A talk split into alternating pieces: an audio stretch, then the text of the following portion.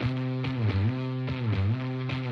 aí pessoal, hoje a gente está começando o nosso primeiro episódio do Conexão HD, nosso podcast quinzenal sobre inovação, cultura, gestão de pessoas e educação financeira. Essa temporada vai ter um total de seis episódios. Para esse primeiro episódio a gente convidou o Albert Deveik, ele é CEO da Neo Assist, e a Ana Cláudia, que faz a parte de sucesso do cliente do Pagou Fácil. Hoje a gente vai falar sobre o relacionamento com o cliente, as oportunidades, desafios e insight. Antes de começar o episódio, eu vou pedir para vocês se apresentarem e falarem mais ou menos como funciona a área de atuação de vocês. Legal, vamos lá, Ana, quer começar? Depois eu, eu pego aqui também. Pode ser. Bom, o sucesso do cliente, ele praticamente ele acompanha toda a experiência do usuário dentro da plataforma. Então, ele vai acompanhar durante toda a jornada, dando dicas, orientações e de forma proativa, é, incluindo ali melhores estratégias para esse cliente, para que ele atinja o melhor sucesso. Né? Nem sempre também o sucesso vai ser um resultado positivo, às vezes também é um resultado que precisa ser repensado. Então, o sucesso do cliente ele sempre vai acompanhar o usuário nesse sentido, nessa, nessa caminhada. Basicamente, de forma bem simplista, esse é o sucesso do cliente. Legal. Aqui na, na Neo Assist, a gente trabalha muito forte a, a veia de experiência do cliente, né? E quando a gente fala de experiência do cliente, a gente fala muito também de sucesso do cliente. Então, o que a gente tenta fazer o tempo inteiro é trazer dentro das nossas soluções, é uma possibilidade para que as empresas que nos contratam é, consigam ajudar os seus clientes a obter o sucesso é, no atendimento, seja ele pré-venda, no momento da venda ou até pós-venda. Então, através de uma série de gatilhos e estratégias tecnológicas, é, os clientes que utilizam a nossa plataforma, eles conseguem é, fazer com que seus consumidores, seus clientes finais tenham mais sucesso é, se relacionando com eles. Eu acho que o grande objetivo das empresas hoje é fazer com que a, a, todas elas tenham consumidores mais felizes e mais fiéis, né? E o que a gente tenta fazer é ajudar as empresas aí, especialmente aquelas que têm um maior déficit tecnológico, para que elas consigam alcançar esse sucesso também. É muito interessante ver como a tecnologia muda a forma de se comunicar, né? Quando eu comecei na publicidade, e faz um tempinho já, você era muito mais limitado nas maneiras que as empresas se comunicavam com o consumidor. Você fazia uma campanha publicitária através de rádio, televisão, jornal, mas sua campanha não era tão precisa como é hoje. Ela atingia às vezes gente que não queria ver aquilo. E a evolução foi tão rápida que assustou todo mundo, né? Primeiro você conseguia ter dados mais precisos para pegar o público exato da sua campanha. Depois você tinha até robôs que interagiam, direcionavam seus clientes. E todo mundo começou a ficar apavorado, achando que eles iam substituir o trabalho humano. Mas o mais interessante foi que o trabalho de relacionamento com o cliente da parte humana evoluiu muito também, né? Algumas empresas chamam de customer success, outras chamam de sucesso do cliente, mas a questão é que o trabalho humano passou a acompanhar melhor o cliente em todas as etapas. Então, eu gostaria que vocês comentassem um pouco sobre esse equilíbrio do digital com o humano. É, eu posso começar aqui falando um pouquinho, então. É, eu acho que eu, eu, também vivenciei essa transformação. Eu estou no mercado há 20 anos, então, quando a gente começou a falar de atendimento lá atrás, no ano 2000, a gente basicamente falava de voz, né? 98% dos chamados eram feitos por voz, os outros 2% eram cartas, e-mail, fax, né? Tinha um monte de canais que hoje talvez a gente nem usa mais. É, e é engraçado que realmente cada vez mais o termo, né? E, e, acho que a experiência do cliente ela tá ela tá ficando um, um hype né? Tá cada vez mais né, importante para as empresas trabalharem isso. E uma das coisas engraçadas que aconteceram nos últimos quatro cinco anos é que eu ouvi muito mas muito mesmo que os bots iam matar é, os agentes né? Então a gente ouve isso ouviu isso demais e, e, todo mundo falava muito em bot, falava que a grande estratégia de atendimento era colocar um bot, tirar o humano, e a grande realidade que a gente vê hoje é que o bot, na verdade, ele trabalha em parceria com o humano. É, então, é, nenhuma empresa consegue ter um atendimento 100% digital robotizado. Né? Na verdade, os robôs eles vieram muito mais para cobrir um gap, né? que, que os humanos faziam já um trabalho robotizado.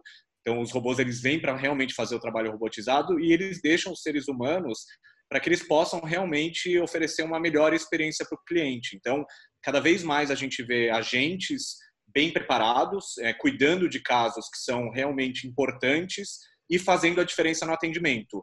E os robôs, eles são parte da estratégia porque eles resolvem aquela demanda massiva ali de um monte de perguntas repetidas, processos repetidos. Então, o humano, o atendimento humano, a gente gosta muito de falar de humanização do atendimento aqui na Neo Assist, ele tem se tornado um pilar estratégico para as empresas. Então, até pouco tempo atrás, quando a gente falava de atendimento, era aquele atendimento que ficava embaixo da escada, ninguém queria olhar para aquele time. E hoje não, hoje isso tem se tornado cada vez mais importante, justamente porque as empresas perceberam o grande valor de ter um diferencial no atendimento.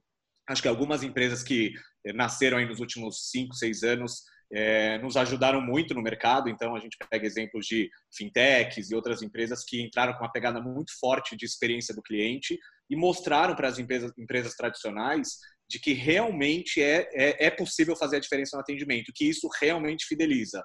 Então, essa o que a gente enxerga aqui para o futuro, falando especialmente aí de bot humano, é uma parceria muito forte entre os dois, ou seja, o bots para fazer para realizar aquele trabalho aí que, que é repetitivo e os humanos realmente fazendo a grande diferença no atendimento. Eu concordo, né, com tudo que foi dito. É, e assim, é, complementando, eu acho que a gente tem que voltar também a olhar para o comportamento das pessoas, né? O bot ele ajuda na, na questão de instantaneidade porque as pessoas não conseguem mais é, esperar 30, minu 30 minutos ou um ou dois dias para obter uma resposta. Então, o bot ajuda nessas perguntas que são comuns entre usuários, né, para ter uma resposta imediata. E assim, hoje, se você for observar o comportamento das pessoas, a gente não utiliza, a gente não ouve mais música ou TV de forma tradicional como antes. Então, a gente ouve quando a gente quer, escuta onde a gente quiser e o estilo, o gênero que a gente preferir. Então, muitas vezes, é, nesse sentido, a pessoa vai procurar o que mais ela se identifica. E nesse sentido, é importante o bot ter uma inteligência né, artificial porque as pessoas ainda sentem essa necessidade do tato, de conversar com uma pessoa, de ter esse relacionamento. Então, se você coloca algo muito automático, é, robótico, as pessoas acabam é, não se identificando. Então, é, a inteligência artificial ajuda a gente a ter esse atendimento é, mais ágil, mas ao mesmo tempo personalizado, para que a pessoa se identifique com esse tipo de, de atendimento. A gente já teve experiências é, de pessoas né, que tinha aqui um contrato junto com a gente, mas ela já havia falecido e nesse sentido é, os familiares né, que assumem a responsabilidade aí de comunicar. Então, o bot ele tem essa, essa sensibilidade de identificar isso e ser mais é, amigável nesse sentido de falar um sinto muito, enfim, trazer a, a, essa conversa de forma mais leve nesse tipo de situação que é mais delicada, digamos assim. Eu sempre, quando falo da minha primeira experiência com um bot de atendimento, assim, com esses robôs, eu lembro de uma experiência que eu tive com o Nubank. É, eu recebi um e-mail de comunicado deles e parecia realmente ser uma pessoa que tinha escrito, porque era um jeito mais bacana de escrever, tinha assinatura de uma pessoa e tal. E eu só descobri que era um robô porque depois recebi outro comunicado assim e o texto era bem parecido com esse primeiro. E teve outro exemplo também de um amigo que falou assim: Cara, esses dias eu conversei com o atendente da Netflix, muito gente boa. E daí eu tive que abrir os olhos dele e falar: Cara, não, você não conversou, você conversou com um bot de atendimento. Então é muito interessante que, mesmo que exista um robô lá, existe outra pessoa roteirizando e dando todas umas características para ele que ele pareça mais humano, né? Quanto mais preciso você tem os dados, melhor você faz um atendimento. E a prova disso está no Spotify, no Netflix e todos esses serviços que ficam estudando seu comportamento e oferecendo coisas que têm mais a ver com você. então, a próxima pergunta eu queria fazer principalmente para o Albert, se ele acha que os dados são o novo petróleo da internet. Acho que sim, mas eu acho que ele eh, os dados eles trazem alguns riscos aí para as empresas, dependendo de como eles vão ser usados, né? É, acho que primeiro existe uma questão de regulamentação é, que a gente vê aí a, a, LGPD que vai entrar agora em agosto, se tudo der certo. Então, antes os dados eles eram o petróleo sem nenhum tipo de regulamentação, né, no Brasil. Agora eles são petróleo com algum tipo de regulamentação ali por trás.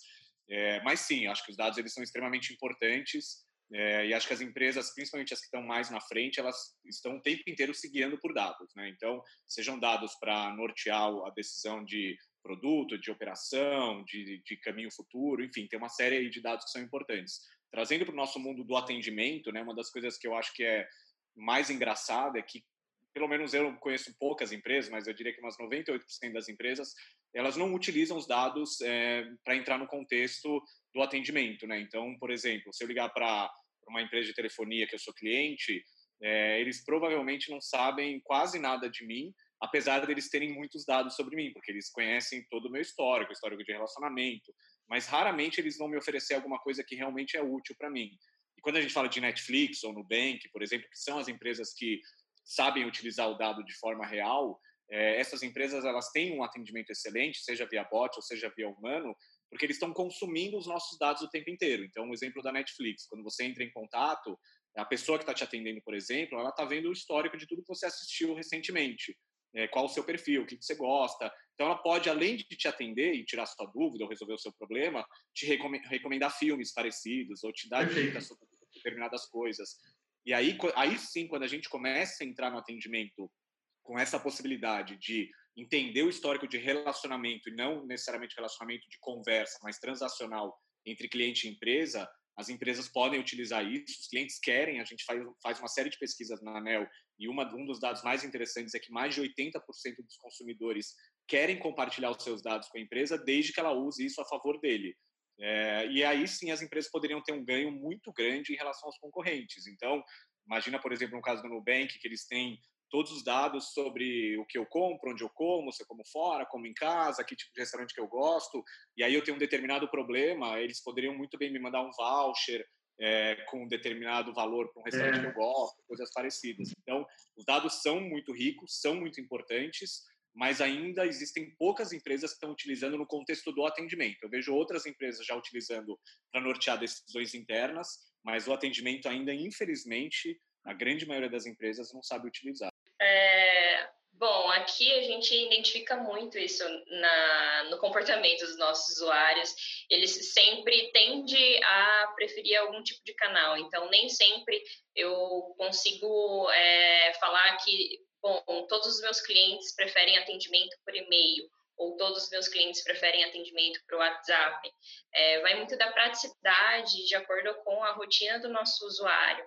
E aproveitando para falar a respeito desses dados que a gente vai coletando, aqui no nosso produto Pagou Fácil, facilita, por exemplo, a gente estudar uma melhor estratégia e agir de forma proativa, não só falar com o nosso cliente, prestar um atendimento no momento que ele já está desejando a inativação ou descontratação desse produto.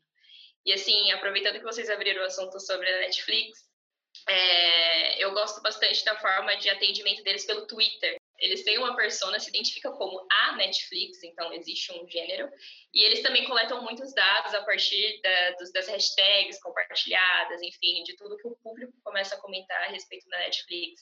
Tanto que muitas séries e filmes são inseridas né, no catálogo devido a inúmeros pedidos, enfim, comentários realizados no Twitter. Pensando em tendência de mercado, o que vocês acreditam ser uma boa aposta para esse ano? Quer começar, Ana? Vai lá, depois eu falo aqui. Tá bom. É, eu acredito que a tendência nesse ano vai ser empatia.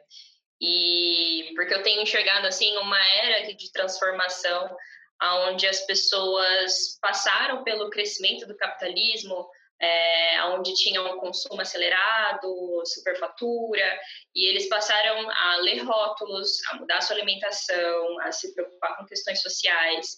E nesse aspecto do, do atendimento, do relacionamento com o cliente, é, a empatia faz toda a diferença, né? É, passa a ser de um atendimento robotizado, mesmo você falando com um humano numa ligação, passa a ser mais amigável. E você pode ver também o próprio consumo das pessoas com, com marcas que se relacionam com o cliente com propósito, com é, diálogos e falas que provocam emoções. Então, por exemplo, da Coca-Cola, a publicidade deles é sempre provocando emoções, tipo, abra a felicidade, sinta o sabor. E aí acaba é, provocando essa identificação na, nas pessoas e ele é, fidelizando a marca, né? Eu acho que é, a gente passou por um processo onde as pessoas estão se cansando de falar somente com as marcas, mas é, falando com os propósitos que a, que a marca divulga, é, com a linha de pensamento. é, com realmente essas questões que a nossa geração está começando a se preocupar. E, e também eu acredito que para esse ano o autoatendimento é, vai fazer toda a diferença. Assim, a gente é, entende que no máximo 30 segundos, é, estourando 5 minutos, a pessoa tem interesse de ficar procurando por algo numa página. Então, você ter é, uma estrutura que o autoatendimento consiga satisfazer as principais necessidades de ativação do seu cliente dentro de um produto é, é o foco principal, assim, é o que realmente você consegue fidelizar o cliente. Eu vou muito na linha do que a Ana falou em relação às pessoas. Eu também acredito muito que é o ano, na verdade, os próximos anos são os anos da empatia, né? Onde realmente as pessoas que estão ali atendendo, elas vão precisar se colocar no lugar do, do consumidor e dar uma experiência que seja satisfatória para o consumidor. Que é uma coisa que não vinha acontecendo, não vem acontecendo já há muito tempo. É, quando a gente fala de tecnologia, eu gosto de separar alguns tópicos que a gente tem estudado bastante. Acho que o primeiro grande tópico de tendência é o omnichannel, né? Então a gente há muito tempo vem falando sobre a questão de multicanal e já há uns dois, três anos a gente vem falando sobre o omnichannel e para mim existe uma diferença muito grande, né? O multicanal basicamente é o consumidor falar com uma marca ou com uma empresa em diversos canais, mas canais que não estão necessariamente ligados. Né? E quando a gente fala do omnichannel, não. É uma experiência fluida em diversos canais. Então, Posso começar um atendimento ali pelo Twitter, terminar pelo WhatsApp, começar por telefone, terminar na loja física. Então não existe mais barreira entre esses canais. Porque quando a gente pensa no nosso dia a dia, já é assim que a gente se comporta hoje, né? A gente quer comprar uma coisa é. online, a gente vai na loja e experimenta o produto. Então, por que, que o atendimento deveria ser diferente? Porque quando eu falo com o vendedor na loja, ele me dá uma informação diferente do vendedor pelo site. Então, acho que o Omnichannel, para mim, é a grande tendência, porque ela bate justamente na questão da experiência do cliente, na satisfação, no aumento da satisfação do, do consumidor. O autoatendimento continua sendo uma tendência fortíssima. Então, acho que como a Ana falou, o consumidor ele não quer mais esperar muito tempo para ter um problema resolvido, para ter uma dúvida é, é, sanada. Coisas simples, elas vão ser cada vez mais importantes que a empresa tenha algum tipo de autoatendimento. Um app, um robô, uma faca inteligente, tem várias opções aí que a gente pode, pode dar. Em termos de canais, acho que o, o que eu mais tenho visto e acho que é uma tendência que está aí para ficar é o WhatsApp, né? Então o WhatsApp ele vem crescendo aí nos últimos anos. É, há pouco tempo, um ano e meio mais ou menos, o WhatsApp liberou a API oficial e tem se tornado o principal canal de comunicação já para algumas empresas. Ainda tem muita empresa com medo, porque não é um canal igual chat, não é um canal igual e-mail. Ele é um misto entre chat e e-mail e a experiência que você dá no WhatsApp, ela não pode ser ruim. Porque eu, como é, usuário do WhatsApp, quando eu mando um WhatsApp para alguém, quanto tempo eu espero por uma resposta? Cinco minutos, dez minutos, pior de caso, meia hora. E eu já vi casos de empresas que falam assim: olha, estamos aqui com WhatsApp, você pode ser atendido por aqui. Aí você manda uma mensagem vem a resposta depois de dois dias. Então, é, é, um uso indevido do canal. O canal é muito bom, acho que os, os usuários e os brasileiros, especialmente, gostam muito do canal mas a experiência tem que ser adequada a esse canal também. Ela não pode ter uma experiência de e-mail dentro de um canal de WhatsApp, porque senão ele vai ser canibalizado. É, então, essas são as três tendências em termos de tecnologia que eu acredito. Primeiramente, eu gostaria de agradecer muito a presença do Albert e da Ana aqui comigo nesse episódio. Obrigado, Ana. Obrigado, Daniel. Um Tchau. Espero que vocês tenham gostado. Convido vocês para mandar suas críticas, sugestões aqui para a gente. E até a próxima, gente. Tchau, tchau.